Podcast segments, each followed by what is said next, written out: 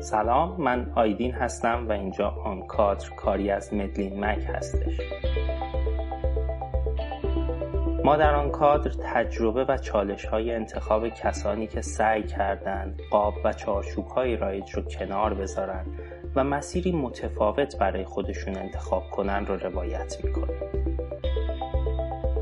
در فصل اول قراره به سراغ تحصیل کرده های رشته های علوم پزشکی بریم. که انتخاب های جسورانه ای کردن و می‌خوایم بفهمیم که چرا و چطوری این انتخاب ها رو انجام دادن. برخلاف چیزی که خیلی از ما فکر می‌کنیم تعداد این افراد کم نیست و من این شانس رو داشتم که با تعداد زیادی از اونها آشنا بشم. برای شروع تصمیم گرفتیم که به سراغ جوانترها بریم. کسایی که به تازگی و کمتر از 5 6 سال از فارغ و تحصیلیشون میگذره و این چالش انتخاب رو به تازگی با همه وجودشون تجربه کردن. امروز ششم شهریور 1399 و ما دهمین اپیزود آن کادر رو ضبط می‌کنیم. شما این اپیزود رو اواسط شهریور ماه میشنوید. آن کادر هر دو هفته یک بار در مدلی مگ منتشر میشه و شما می‌تونید اون رو توی اپلیکیشن های پادکچری مثل اپل پادکست، گوگل پادکست، کست باکس یا انکر بشنوید و دنبال کنید. خب بریم سراغ اپیزود دهم که برخلاف اپیزودهای قبلی من توی این اپیزود میزبان شما نیستم. میزبان این اپیزود سرکار خانم دکتر مریم فخری هستند. مریم همسر منه و الان رزیدنت چشم پزشکیه مریم جان سلام با آنکادر خوش اومدی سلام می‌کنم به همه شنوندگان خوب آنکادر خیلی خوشحالم که تونستم توی این اپیزود آنکادر حضور داشته باشم. خب مهمان این اپیزود همونجور که آیدین جان گفت خود آیدینه.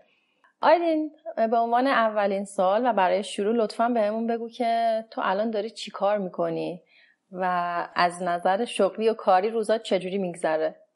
من الان کار اصلی که انجام میدم و هر روز دارم باش در واقع سرکله می‌زنم از یک جهت کارم مشاوره دادن به استارتاپ های سلامت دیجیتاله که بیشتر وقتم رو روی اون می‌ذارم. در کنارش هم ممکنه به سرمایه گذارهایی که می‌خوان توی حوزه سلامت دیجیتال سرمایه گذاری بکنن هم مشاوره بدم این کاریه که بیشتر وقتم رو براش می‌ذارم ولی سمتی که دارم من توی مجموعه مدلین مدیر برنامه ها هستم. در واقع اونجا ما برنامه های مختلفی رو پیاده می‌کنیم برای حالا آموزش توانمندسازی یا حالا برنامه های زیرساختی هستش.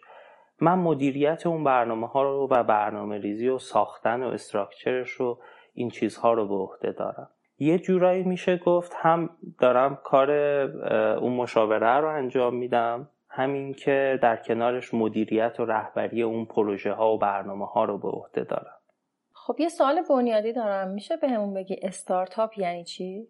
خیلی احتمالا به گوششون خورده. شاید تعریفی که من می‌خوام بکنم یه مقدار با چیزی که تو ذهنشون هست متفاوت باشه. استارتاپ در واقع یه کسب و کاره. یه مثل یه شرکتی که آدم راه میندازه دقیقا, دقیقا سوالم اینه که چه فرقی داره با شروع کسب و کارهایی که قبلا خب آدما انجام می‌دادن یه شرکتی راه مینداختن که کارشون را مینداختن چیه که ما چند وقت میشنویم که یعنی واژه استارتاپ رو به جای اونا میشنویم؟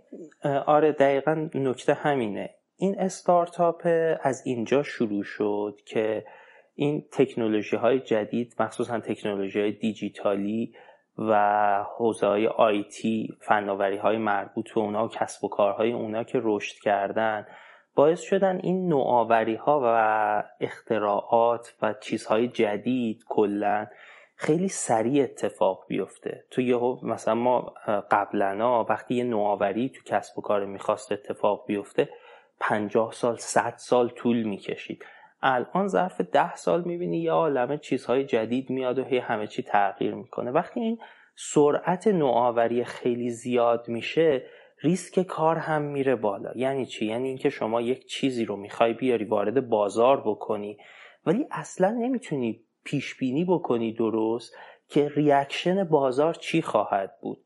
این باعث شده که ما زمان و پول برامون ارزشش نسبت به قبل تغییر بکنه. قبلا می‌رفتن توی R&D شرکت ها سرمایه گذاری می‌کردن اونجا تو R&D چیزی در می آوردن و فکر می‌کردن خب با یک ریسک محدودی این احتمالا بازار دوستش خواهد داشت و مردم می‌خرن و استفاده می‌کرد الان چون همین رقابت بین شرکت ها خیلی زیاد شده همین که سلیقه آدم ها فرق کرده و آدم خیلی نمی‌تونه reaction مناسب بازار رو خوب پیش بینی بکنه اومدن این نوآوری ها رو سعی کردن با متد های ریسکش رو کاهش بدن. در واقع ما توی استارتاپ ها داریم کسب و کارهایی رو راه اندازی می‌کنیم که ریسک نوآوری بالایی دارن و ما روش هایی استفاده می‌کنیم که این ریسک رو تا حدودی کاهش بدیم. ریسک این که هزینه ها بی خودی صرف چیزی که بازار نمی‌خواد نشه زمانی که داریم محصولی رو دیولوب می‌کنیم و توسعه میدیم صرف محصولی که مردم نمی‌خوان نشه و یه روش داریم. مثلا محصول اولیه تولید می‌کنیم که ویژگی های محدودی داشته باشه و سریع بفهمیم که آدما چی می‌خوان. A/B test می‌کنیم. احتمالا توی اپلیکیشن ها آدما دیدن یه سری مثلا feature هایی رو پیشنهاد میدن به یک سری های محدودی می‌پرسن که ببینن reaction اونها چی استفاده می‌کنن یا نه. یه همچین interaction هایی رو پیدا می‌کنن تا بفهمن این چیز جدیدی که دارن میارن جواب میده یا نه. استارتاپ دقیقا. من بخوام خلاصه بکنم حرفامو. یه کسب و کاره به خاطر نوآوری زیادی که داره ریسک بالایی پیدا می‌کنه از نظر اینکه بازار نخوادش مردم استقبال نکنن. ما روش هایی رو تو استارتاپ استفاده می‌کنیم این ریسک رو سعی می‌کنیم کاهش بدیم. ممنون. الان خیلی بهتر متوجه شدم. خب تو بهمون گفتی که کارت مرتبط با استارتاپ هایی که در حوزه دیجیتال هلس کار می‌کنن. الان متوجه شدیم استارتاپ چی هست. حالا میشه برامون یه توضیح بدی که دیجیتال هلس چیه دقیقا؟ سلامت دیجیتال یه حوزه که خیلی ساده ساده بخوام بگم. استفاده از تکنولوژی های دیجیتال در حوزه سلامت میشه.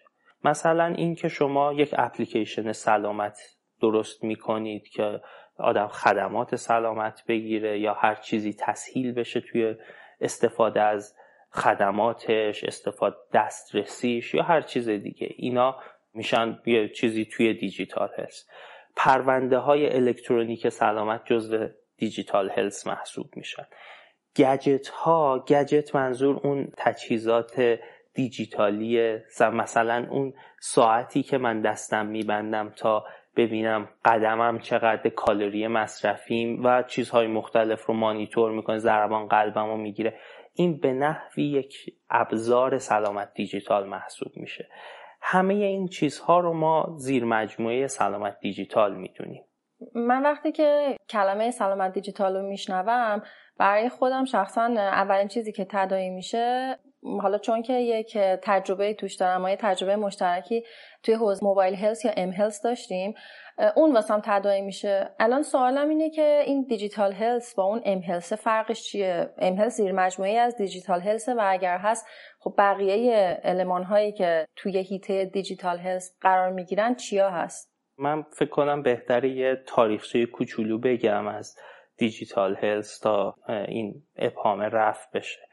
ما قبل از سال 2000 و اینا کم کم یه واژه اومد و مطرح شد به نام ای هلس الکترونیک هلس بود. اتفاقا خیلیش هم سر بحث پرونده های الکترونیک شکل گرفت. اون موقع استفاده از تکنولوژی آیتی توی حوزه سلامت مطرح شد. بعدش اومدیم موبایل ها رشد کردن توسعه پیدا کردن ابزارهای وایرلس اومدن. اینا باعث شد اون واژه امهلسی که گفتی یا موبایل هلس بیاد و مطرح بشه. بعدش حالا این رفت هی جلو هی تکنولوژی توسعه پیدا کرد. هر کدوم از این حوزه ها هم یعنی ای هلس و ام هلس هم گسترش پیدا کردن. خیلی جاها با هم ادغام شدن اوورلپ پیدا کردن. بعد نهایتا توی این چند سال اخیر تقریبا توی همین سه چهار سال اخیر اومدن خیلی تاکید کردن روی این واژه دیجیتال هلس. اتفاقی که افتاد این بود که یه سری تکنولوژی های اومد که نه جزو ای هلس بود یعنی آیتی بود نه موبایل بود. مثلا ای آی اومد هوش مصنوعی اومد. بحثای آنالیز دیتا big data و اینها مطرح شد. تکنولوژی بلاکچین اومدش و تکنولوژی های مرتبط با اون. دیدن که اینها الان توی حوزه سلامت روشون بحث می‌شد جا دارن ولی تو هیچ کدوم از اونا نمی گنجن برای همین یک ترم جدیدی اومد به نام digital health.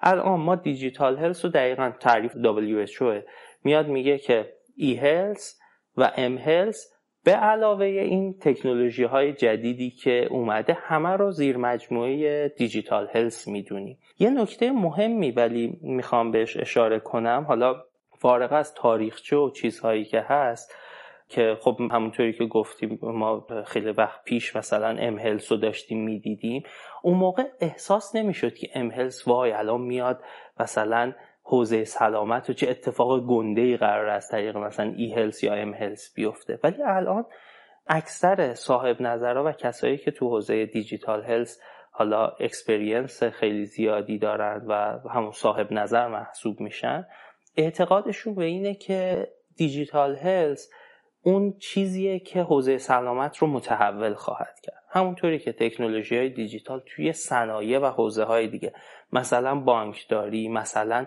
توی خود حوزه تجارت تغییرات خیلی محسوسی ایجاد کرد. یه جورایی میشه گفت چهره اون حوزه رو عوض کرد نوع تعاملات رو تغییر داد. اصلا بحث های جدیدی رو باب کرد. ما منتظریم این اتفاق به زودی توی حوزه سلامت بیفته. و وقتی این اتفاق بیفته احتمالا یک سونامی رخ میده که خیلی چیزها رو با خودش تغییر خواهد داد. برای همین یک بحثی هست مثل به عنوان تحول سلامت دیجیتال یا گذار سلامت دیجیتال که تاثیرات خیلی عمیقی روی مشاغل حوزه سلامت روی ساختارهاش روی مدل های سیستم سلامت که داره پیاده میشه و همه اجزایی که تا الان میشناختیم خواهد داشت. ممنونم از توضیحت.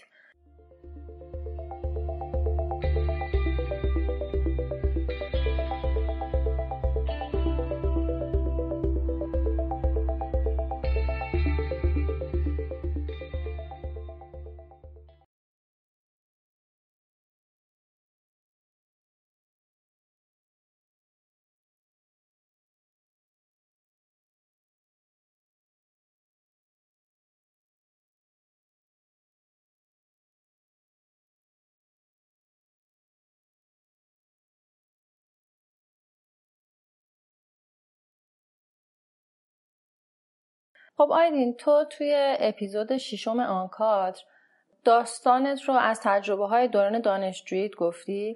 حالا می‌خوام ازت بپرسم که بعد از دانشجویی که وارد حوزه کسب و کار و business شدی چه مسیر رو طی کردی؟ چی شد که اصلا مسیرت به این سمت اومد؟ اتفاقا داستانش طول و درازه ولی حالا من سعی می‌کنم خلاصه اون key point ها و highlight رو بگم. یه جورایی بزن برگردم به اون موقعی که حالا من یه مقدار از اوایل دانشجوی سالهای دو سه کارهای مختلف می‌کردم. مثلا کارهای آموزش پزشکی می‌کردم و استدلال بالینی و اینها. ولی فکر می‌کنم اون نقطه ای که میشه سرآغاز این اتفاقات رو دونست همون موقعی بود که هلوهوش سال 88 89 بود که من کم کم شروع کردم با اصلا این واژه mHealth آشنا شدم. اولش با بحث کامپیوترهای جیبی و PDA ها و استفادهشون توی حوزه سلامت شروع شد. یه اتفاقی هم بود. یکی از دوستای من یه از این PDA ها گرفته بود. بعد من علاقه‌مند شدم ببینم که چیکار می‌کنن و چه اپلیکیشن هایی هست. افتادم توی این باب که اصلا چه استفاده هایی خواهد داشت. بعد دیگه واژه mHealth رو اتفاقی دیدم. رفتم کنجکاوی کردم که این چیه. بعد اصلا دنبال کردم و یه کنگره هم سال 90 با هم برگزار کردیم و یه کتابی نوشتیم در این زمینه و این چیزا. این رسید به یه جایی که من دیگه خیلی افتادم از طریق این توی بحث public health یه مقدار کار public health ی کردم توی انجمن دانشجویان پزشکی اون موقع IFMSA ایران بود اسمش. اون کارها رو داشتم می‌کردم و تجربه مدیریتی و اینا بود. از اون طریق افتادم توی برگزاری یک برنامه به نام IPHS یا مدرسه تابستانی سلامت عمومی ایران. این برنامه خب کم کم رشد پیدا کرد جذابیت های زیادی داشت کار آموزشی جذابی شد برام و من تقریبا اواخر دانشجوییم بود که این کار رو استارت زدم. بعدش علاقه من شدم به این که ببینم آیا میشه این کار رو تبدیل به یک کار تجاری کرد؟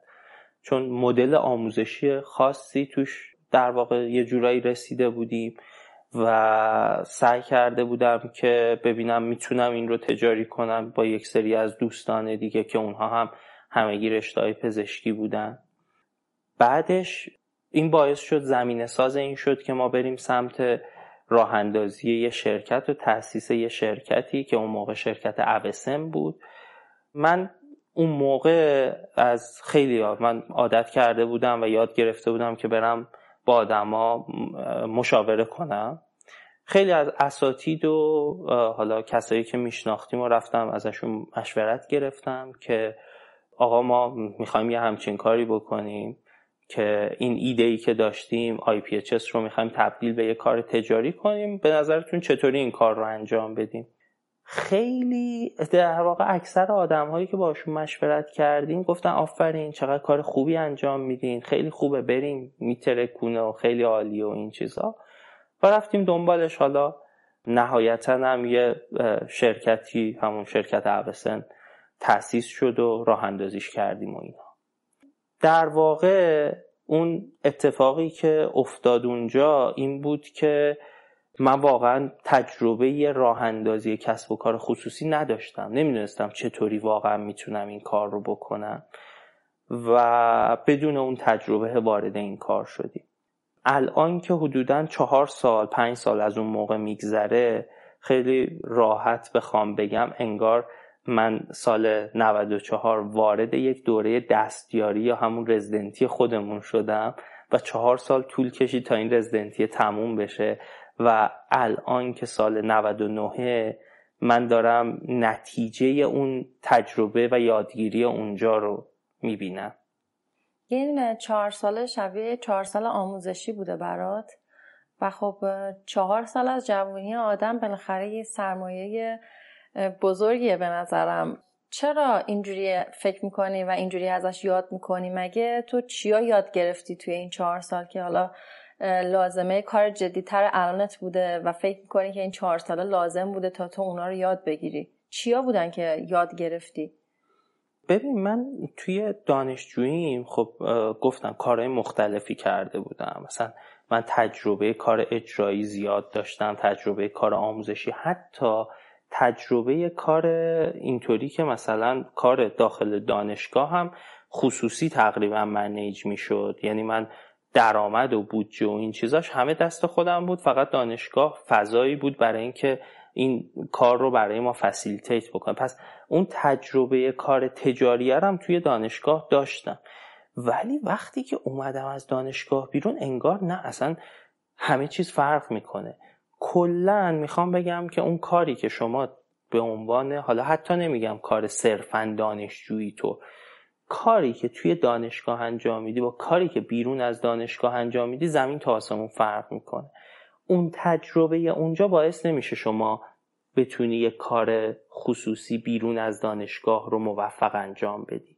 این تفاوت خیلی بزرگ بود و من خیلی قشنگ احساسش کردم.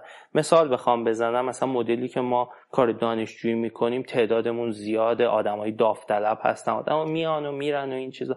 من خیلی سریع حالا نمی‌تونم بگم خیلی سریع طول کشید یه ذره ولی به هر حال فهمیدم که آقا اون مدلی که ما کار دانشجویی انجام می‌دادیم با آدما و تعدادشون زیاد بود و اینا تو اینجا جواب نمیده. اینجا باید تیمت کوچیک متمرکز پاکار در واقع ددیکیت باشن و بیان و وقت زیاد بذارن و حرفه‌ای بخوان این کار رو انجام و تو دنبال آدم های متخصص کارکشته میگردی.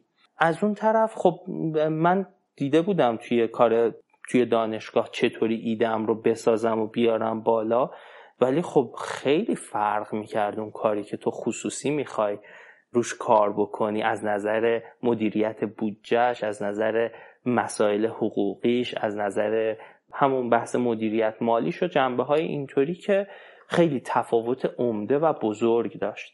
من یه جوری می‌خوام بگم که این آدم باید به شکل اختصاصی تجربه بکنه و یادگیری خیلی مستمری می‌خواد و یادگیری جدی توی همون فیلد می‌خواد. برای اینکه شما بتونید توی زمینه خصوصی توی کار اینطوری مهارت های لازم رو به دست بیاریم.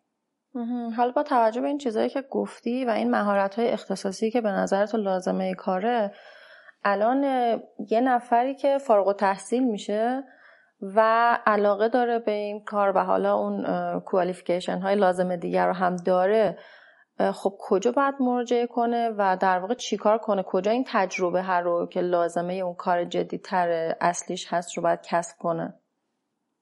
تو جواب این سوال من اولین چیزی که باید به نظرم روش خیلی تاکید بکنم اینه که تجربه کار خصوصی به نظرم توی دوران دانشجویی خیلی مهمه.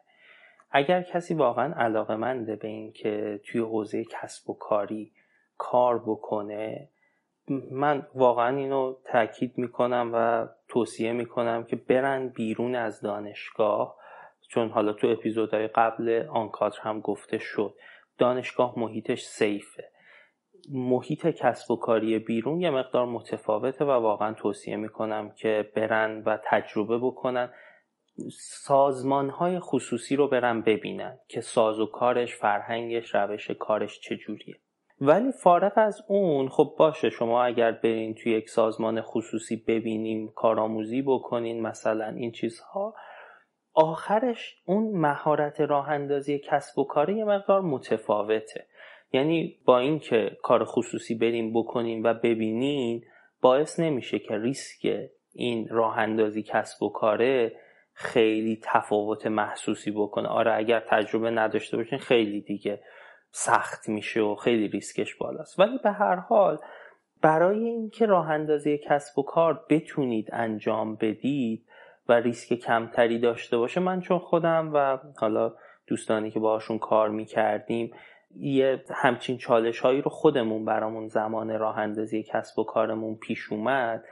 توی برنامه های آموزشی هم بودیم. فرصت هایی ایجاد شد که از حدودا سه چهار هم سه سال پیش فکر کنم شروع کردیم به اینکه برنامه ها و حالا مشاوره های راه اندازی کسب و کار رو داشته باشیم. کم کم یک سری تجربیاتی کردیم که چطوری می‌تونیم آموزش بدیم و کمک بکنیم به اینکه این راه اندازی کسب و کاره یه جورایی ریسکش کمتر بشه سیستماتیک تر بشه منظم تر بشه برای حالا کسایی که هم اولین بار این تجربه رو می‌کنن. همین که حالا حتی اگر چندمین باره بتونن توی مسیر مشخصی این کار رو انجام بدن. نهایتا الان بعد از چند سال تجربه سال پیش هم یک نمونه ای رو اجرا کردیم. امسال هم کار رو توسعه دادیم بهبودش دادیم. سال پیش بیشتر متمرکز روی برنامه های حضوری بود. امسال این برنامه رو تقریبا همش رو تبدیل به برنامه مجازی کردیم که هر کسی تو هر جای ایران هست بتونه از این فرصت استفاده بکنه که به صورت سیستماتیک اگر ایده ای داره اونو بتونه ببره به سمت اینکه تبدیل به کسب و کارش بکنه. و نهایتا یک پلتفرمی باشه که حالا اون چالش مثلا جذب سرمایه هم تا حدود زیادی بتونه حل بشه. ما سرمایه گذار هم اووردیم و باشون در حال مذاکره هستیم و یه سریشون هستن که این سرمایه‌ای که برای راه اندازی کسب و کار هست اگر به جای خوبی برسن براشون تعمین بشه. اسم این پروسه هم گذاشتیم آزمایشگاه نوآوری سلامت دیجیتال مدلین یا مدلین لب. یه جورایی تست کردن ایده رو تسهیل می‌کنه برای آدم ها و به زودی هم شروع می‌کنیم برای اینکه آدم ها بیان و تو فرایندش وارد بشن. آخرین قسمت های کارش برای آماده سازی پلتفرمش و این هاست ایشالا به زودی فراخانش و اینها رو اعلام می‌کنیم و دوستانی که علاقه دارن می‌تونن اونجا بیان. یه مقدار ریسک به هر حال کسب و کارهای استارتاپی ریسکشون خودشون هر کاری بکنی بالا هست. یه مقدار این پروسه کمک می‌کنه که ریسک کمتر بشه. یا اگر شکستی هم اتفاق میفته همراه با یادگیری بالاتری باشه که در ادامه کار بتونن موفقیت های بیشتری به دست بیارن. چقدر عالی.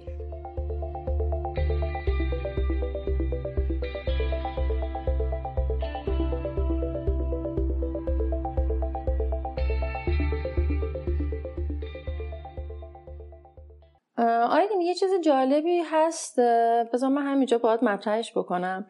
ببین یه سریا وقتی که اسم استارتاپ رو میشنون یعنی این برای خودم هم اتفاق افتاده یکی دو بار که حالا وقتی از من سوال می‌کنن من میگم که تو کارت در رابطه با حالا استارتاپ ها هست.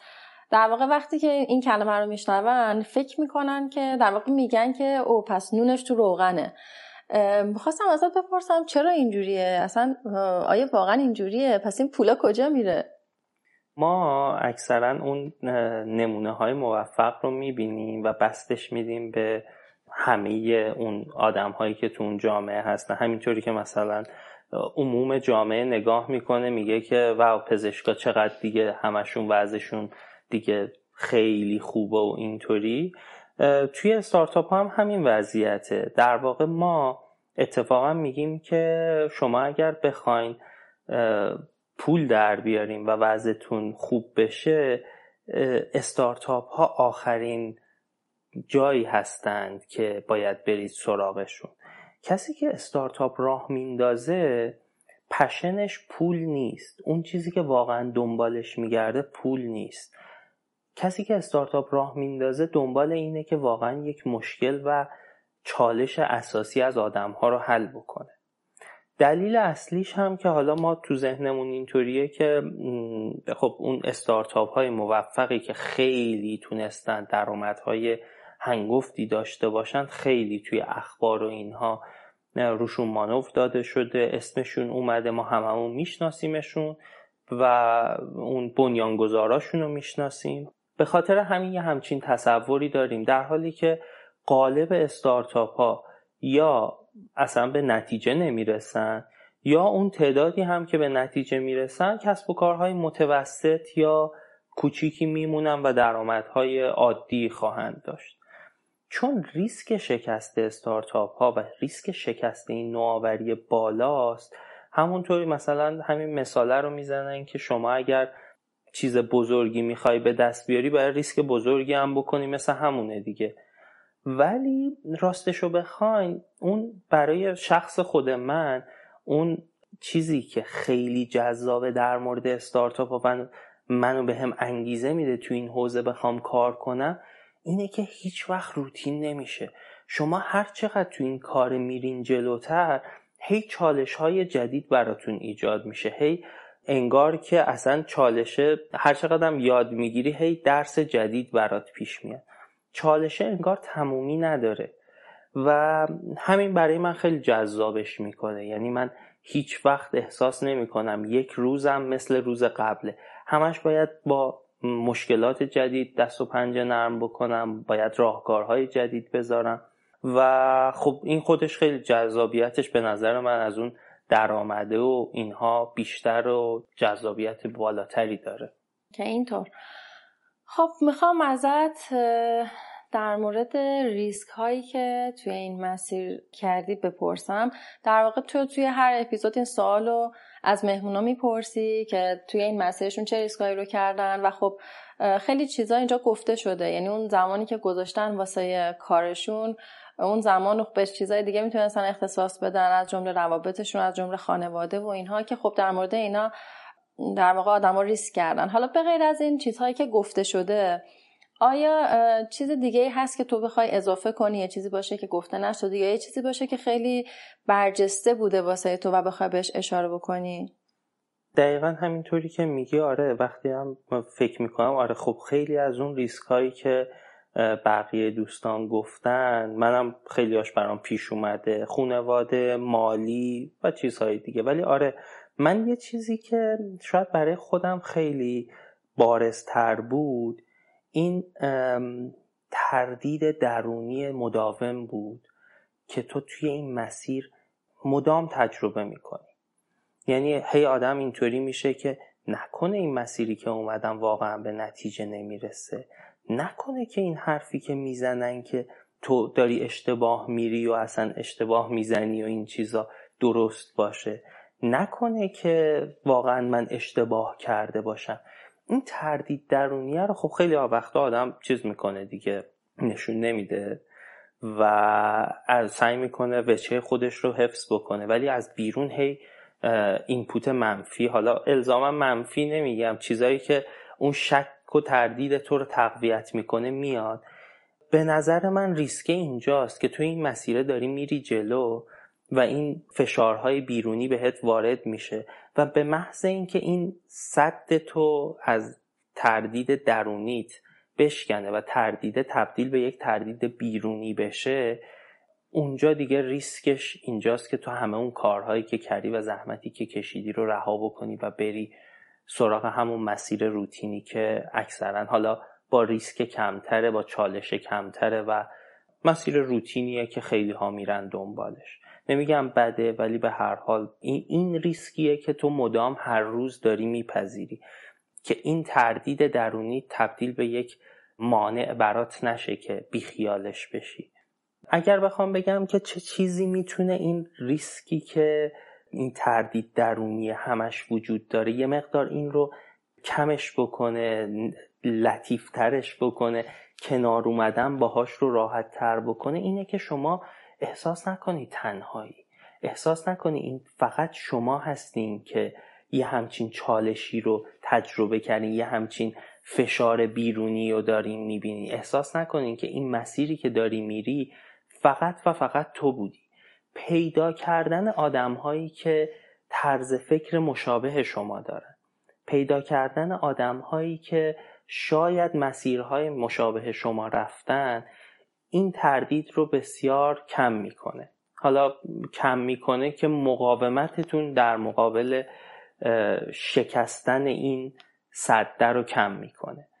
یه مقدار سخته. برای من اون موقع خودم خیلی سخت بود. ولی خب توی این مدت زمان تونستم خیلی ها رو بشناسم. الان هم خیلی از بچه ها رو می‌بینم. جاهای مختلف هستن. که نمی‌شناسن. و خب مثلا آنکاد توی مقدار سعی کرده به آدم ها این رو نشون بده که شما تنها نیستین. ولی پیدا کردن این کامیونیتی خیلی به راحت تر گذشتن از این فشارها کمک می‌کنه. خب تو اینجوری میگی ولی من از اون ورم به این فکر می‌کنم که همینجوری که تو میگی اگر آدم توی یک اکوسیستمی کامیونیتی باشه با آدم هایی که تجربه یا فکر مشترک باش داشتن اون در واقع فکرهای مثبت رو توش تقویت می‌کنه. ولی از اون طرف هم ممکنه که اینا فکرای نادرست همو تقویت کنن. یعنی یک امید واهی یا یه امید نادرست داشته باشن که هی همو تقویت بکنن. واسه همین من واقعا فکر می‌کنم که بالانس بین خوشبینیه و بدبینیه توی این مسیر خیلی مستحلک کننده است. ببین آره یه چیزیه که تو هیچ وقت نمی‌تونی با اطمینان بگی که آخرش درست انتخاب کردی درست اومدی یا نه؟ خیلی وقتا آدم بر اساس اون نتیجه نهایی می‌فهمه دیگه. ولی این تردیده واقعیه و همیشه خواهد بود. من اینطوری می‌خوام بگم. من همش اینو که میشنوم. یاد این کاریکاتوره میافتم که یکی داشت یه تونلی میکن خیلی هم کنده بود. اون آخر تونل هم یه قسمت الماس پر بود و اینا. بعد خیلی نزدیک به اون الماس رسیدنه بیخیال می‌شد و خسته می‌شد و ول می‌کرد. واقعیت اینه که اون آدم هیچ وقت نمی‌دونه که و هیچ وقت هم نمی‌فهمه که یک کم بعد اون الماس بوده. هرچند من مواردی دیدم که بعدش آدم می‌فهمه که بعدش الماس بوده و خب ضربه روحی می‌خوره. حتی یه نمونه استارتاپی داشتیم که خیلی مثلا خارجی بود بعدا اینا خیلی ارزون فروخته بود بعدا یه چیز خیلی خفنی شده بود رفته بود خودکشی کرده بود طرف. ولی واقعیت اینه که اکثرا ما نمی‌فهمیم این اتفاق میفته خیلی سخته که واقعا جلو این تردیده رو آدم بگیره و انتخاب بکنه که الان ادامه بدم یا نه رهاش بکنم. من یه جمله ای رو همش اکثرا تو ذهن خودم مرور می‌کنم و وقتایی که می‌دونم که ممکنه حتی این مسیر رو ادامه میدم اتفاقای خیلی بدی بیفته به اون نتیجه نرسم اینها. ولی ما وقتی توی این مسیر پا می‌ذاریم به امید زنده ایم. و واقعا به امید زنده این این جمله رو می‌خوام بگم که یادمون باشه که ما این ما این طرز فکره که ما رو نگه میداره که این رو ادامه بدیم. جملهش دقیقا اینه که میگه wish for the best plan for the worst. میگه امیدوار باش که بهترین اتفاق میفته ولی برنامه ریزی کن برای بدترین اتفاقه. ما باید برنامه ریزی بکنیم که شکست بخوریم ممکنه شکست بخوریم ممکنه نرسیم به نتیجه ممکنه مجبور بشیم پلن بی تا زد رو اجرا بکنیم ممکنه حتی مجبور بشیم برگردیم به کارهای روتینی که شاید خیلی مورد علاقهمون نبود. ولی امیدواریمون اینه که بتونیم از همین مسیری که داریم میریم به یک نتیجه خیلی خوب برسیم. خیلی سخته ولی آدم هایی که پا می‌ذارن توی این مسیرها آدم هایی که برای کارهای سخت اومدن نه برای کارهای آسون. پس wish for the best plan for the worst. همینم خیلی سخته. همونجور که گفتی.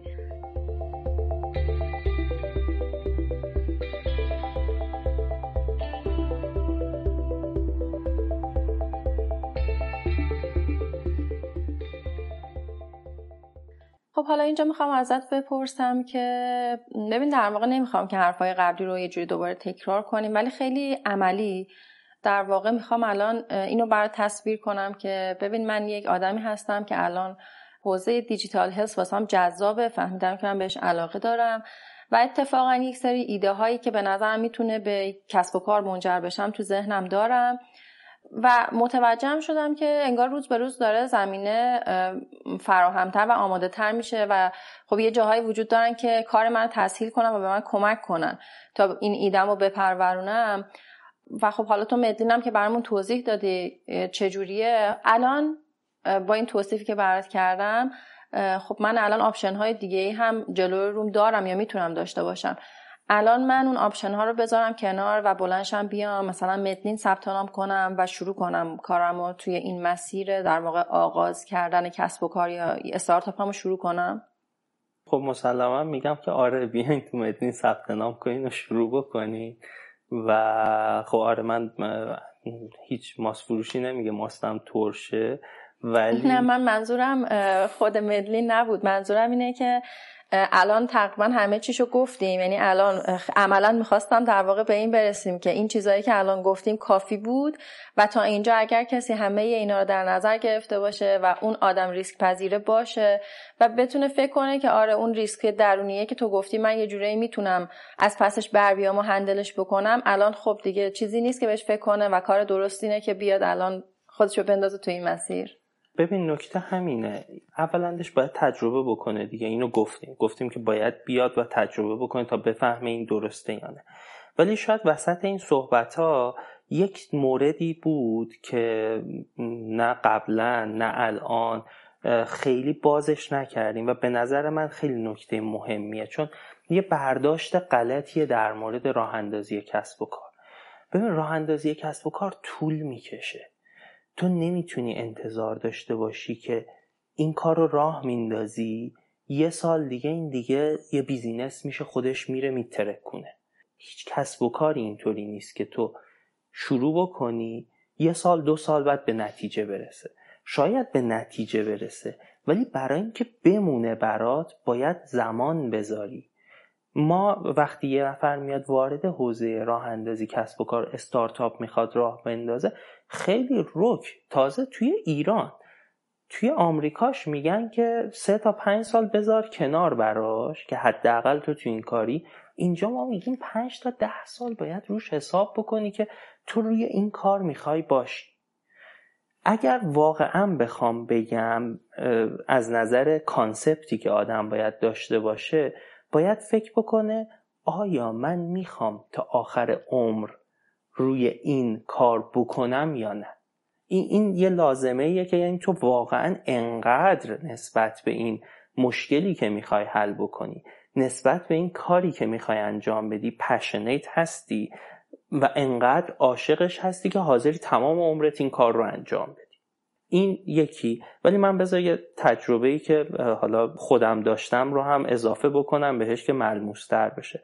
زمانی که من اومدم می‌خواستم شرکت اوسن رو راه اندازی بکنم با دوستان اون موقع من قشنگ فکرم این بود که این رو شروع می‌کنم یه سال دو سال بعد. این میفته رو قلتک. درآمدش رو داره کارش رو می‌کنه و سریع اوکیش می‌کنیم. من میرم پلنای دیگه اجرا می‌کنم. می‌خوام از ایران برم مثلا می‌خوام برم درس دیگه بخونم. هر کدوم از اینا رو میرم بعدا اجرا می‌کنم دیگه. دیگه دو سال دیگه این کاره دیگه خودش داره کار می‌کنه. و خب خیلی تصور اشتباه. من واقعا واقعا این چیزی بود که اصلا فکرشو نمی‌کردم اینطوری باشه. ولی واقعیت رو الان می‌دونم دیگه. کسی که میاد یک کسب و کار رو بنیان گذاری می‌کنه باید تا تهش باهاش باشه. به محض اینکه بنیانگذار توی مراحل اولیه تا زمانی که این کسب و کار واقعا بزرگ نشده رهاش می‌کنه اون کسب و کار قشنگ سقوط می‌کنه و میفته پایین. بنابراین می‌خوام بگم که اصلا اینطوری در مورد کسب و کار فکر نکنیم که میایم سریع یه چیزی رو جفت و جور می‌کنیم براش رو یه سرمایه می‌ذارم و ایده هم که اووردم و یه کارمند می‌ذارم یه مدیر می‌ذارم و اون کارها رو جمع می‌کنه. نه آدم باید خودش بالا سر کسب و کاره باشه. یه شاید یه تفاوت بزرگه البته نمی‌دونم شاید بشه مثلا تو کسب و کارهای روتین یا سنتی این کار. مثلا شما یه مغازه بزنی یه سال بالا سرش باشی بعد دو تا دوربین بذاری و ریموت بتونی مثلا ببینی کی سر دخل میره با مشتری چطوری برخورد می‌کنه و این چیزا. بتونی جمع جورش بکنی. ولی واقعیت اینه تو کسب و کارهای نوآورانه و استارتاپی یه همچین کاری نمیشه کرد. اونقدر چالش جدید مدام پیش میاد و هر روز مشکلات متعدد داره که اصلا کسی به جز بنیانگذارش نمی‌تونه اونها رو حل بکنه. آدم باید واقعا عاشق اون کاره باشه و عاشق اون مشکله باشه که بتونه این رو پیش ببره. چیزی که گفتی نکته خیلی مهمیه به نظرم. خوب شد که بهش اشاره شد واقعا. خب بریم سر سوال آخر که می‌دونم سوال مورد علاقت هم هست. به خود 20 سالت چی میگی؟ توی دوران حالا 20 سالگی اکثرا مصادف میشه با دوران دانشجویی آدم و منم خب فکر می‌کنم خیلی اشتباه های کوچیک بزرگ زیاد داشتم. هرچند هیچ وقت مطمئن نیستم که اون اشتباه ها رو مثلا بگم که نباید مثلا مرتکب شد. به نظرم اون خب مجموعه اون اشتباهات و تجربیات مختلف بوده که من الان اینجا ولی یه چند تا چیزی هست که به نظرم می‌تونستم شاید بهتر توشون عمل بکنم و شاید هوشمندانه تر بهتره بگم هوشمندانه تر در موردشون تصمیم بگیرم و عمل بکنم. یکی از این تصمیمات هوشمندانه ای که باید می‌گرفتم اون موقع و فکر می‌کنم نگرفتم زمانی بود که من داشتم کار امهلس می‌کردم و بعد رهاش کردم. مثلا میشه نه سال پیش. من اگر اون موقع امهلس رو حتی کوچیک و جمع و جور ادامه می‌دادم فکر می‌کنم خیلی فرصت های بهتری الان برام ایجاد می‌شد. و نمی‌تونم بگم حسرت ولی یه کوچولو اینطوری هم که ای کاش ادامش داده بودم. نکته ای که هست اینه که من اون موقع حالا یه مقدار این تصمیمه شاید احساسی بود چون اون موقع من هی ذهنم اینطوری بود که مثلا آدم باید public کار کنه انقدر من آدم business ی خیلی نیستم و نتونستم مثلا خودم با خودم کنار بیام که بخوام وارده چون به هر حال اون موقع خیلی business ی بود. الان هم هست. الان هم حوزه دیجیتال هست. جنبه های business ی شو اینا خیلی زیاده. ولی اون موقع راستش رو بخواین یه مقدار ترسیدم شاید. از اینکه وارد حوزه business ی بشم که یه مقدار برام دور بود یه مقدار سخت بود که بپذیرم می‌خوام کار business ی توی این لول انجام بدم تصمیم گرفتم که نه برم سمت مثلا public health. اونجا احساس آرامش بیشتری می‌کردم. و اینو منی دارم میگم که خب من آدم ریسک پذیریم تو کارم. فکر می‌کنم که اون موقع اگر یه مقدار با این ترسه کنار میومدم و می‌گفتم که بذار من یه مقدار آروم آروم برم و پامو خیس کنم توی حوزه بیزینسی بیشتر احتمالا اتفاق بهتری میافتاد. از این حاشیه امن حالا نسبت به بقیه شاید بزرگتر ولی نسبت به خودم شاید حاشیه امن خوبی نبود. تصمیم گرفتم توی جایی باشم که یه مقدار این جنبه ای که ضعف دارم توش کمتر توش به چشم بیاد. این یکی از موردا بود. یه مورد دیگه هم این بود که خب من یه چیزی حدود دو سال تقریبا درس رو ول کردم. اون وسط ها درس رو قشنگ گذاشتم کنار و اینطوری بودم که نه دیگه من می‌دونم که نمی‌خوام مثلا درس رو ادامه بدم بعد دیدم که خب خیلی آپشن زیادی ندارم که بخوام مثلا ادامش ندم. نمی‌خوام به عنوان یه در واقع نسخه برای همه این رو بگم ولی می‌خوام بگم که من تجربه شخصیم و اون چیزی که الان به نتیجه رسیدم باهاش این بود که خوب بود اون موقع تلاش می‌کردم در کنار درسم حالا من کلا زمان کمی بر درسم میذاشتم. باز میگم توصیه نمی کنم اون چیزی که من تجربه کردم رو. فکر می‌کنم می‌تونستم با زمان محدودی این بازه ای که از درسم عقب افتادم و موند و ادامه پیدا کرد رو بایپس بکنم و زودتر فارغ و تحصیل بشم.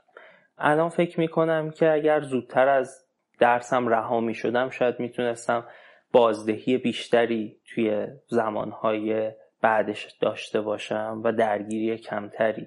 برای همین این دوتا مورد رو خیلی به 20 سالم میگم. اینکه هوشمندانه تصمیم بگیر و اون تصمیمی که می‌گیری خیلی دیگه اون جنبه های احساسیت که روی ترست مخصوصا استوار شده رو یه مقدار تعدیلشون بکن. و دو اینکه سعی بکن دو دو تا چهار بهتری داشته باشی سر اون چیزهایی که داری از دست میدی و به دست میاری. ولی همچنان معتقدم که همین تجربیات و اشتباهاته که ما رو به اینجا میرسونه. و از کجا معلوم؟ شاید اون اشتباه رو اگر من اون موقع نمی کردم الان اینجا نبودم و یک سرنوشت دیگه ای داشتم. باز از کجا معلوم که شاید بهتر از این بود یا شاید بدتر از این بود؟ من از نتیجه ای که بابت اون اشتباهات و تجربیات داشتم تا الان خوشحالم حتی افتخار می‌کنم به نتیجه ای که الان دارم و گرفتم از کارهایی که کردم. ولی فکر می‌کنم شاید می‌شد بازده و عملکرد بهتری داشت در مجموع. باید خیلی موافقم. ممنونم ازت هایدین. به خاطر همه صحبت هایی که کردی و تجربت رو به اشتراک گذاشتی برات آرزوی موفقیت های بزرگ و رضایتمندی های از اونم بزرگتر دارم مثل همیشه.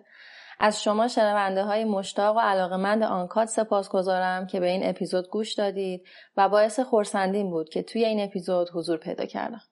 ممنونم مریم جان از اینکه میزبانی این اپیزود رو به عهده گرفتی و ما رو همراهی کردی توی این اپیزود آنکادر منم از طرف خودم و دوستان مدلین مگ از شنونده های آنکاد تشکر می‌کنم. اگر آنکاد رو دوست داشتید لطفا اون رو به بقیه دوستانتون هم معرفی بکنید تا آدم های بیشتری بتونن زودتر و راحتتر چالش انتخابشون رو پشت سر بذارن. مثل همیشه شما می‌تونید راه های شنیدن آنکاد رو توی وبسایت مدلین مک پیدا کنید و همونطوری که می‌دونید آن کادر توی اکثر اپلیکیشن های پادکچر هم در دسترس هستش. مدلین مک رسانه تحلیلی استارتاپ های سلامت دیجیتاله و علاوه بر آن کادر مطالب بسیار زیادی در مورد استارتاپ های سلامت دیجیتال و راه اندازی کسب و کارهای سلامت رو می‌تونید اونجا پیدا کنید. های مربوط به مدلین لب یا همون آزمایشگاه نوآوری سلامت دیجیتال مدلین رو هم می‌تونید توی مدلین مگ ببینید و اگر علاقه مند بودید توی اون برنامه هم ثبت نام کنید. من آیدین هستم و به همراه دوستانم در مدلین مگ برای همتون آرزوی روزهای شاد و پر انرژی رو دارم. تا آن کادری دیگر عالی باشید.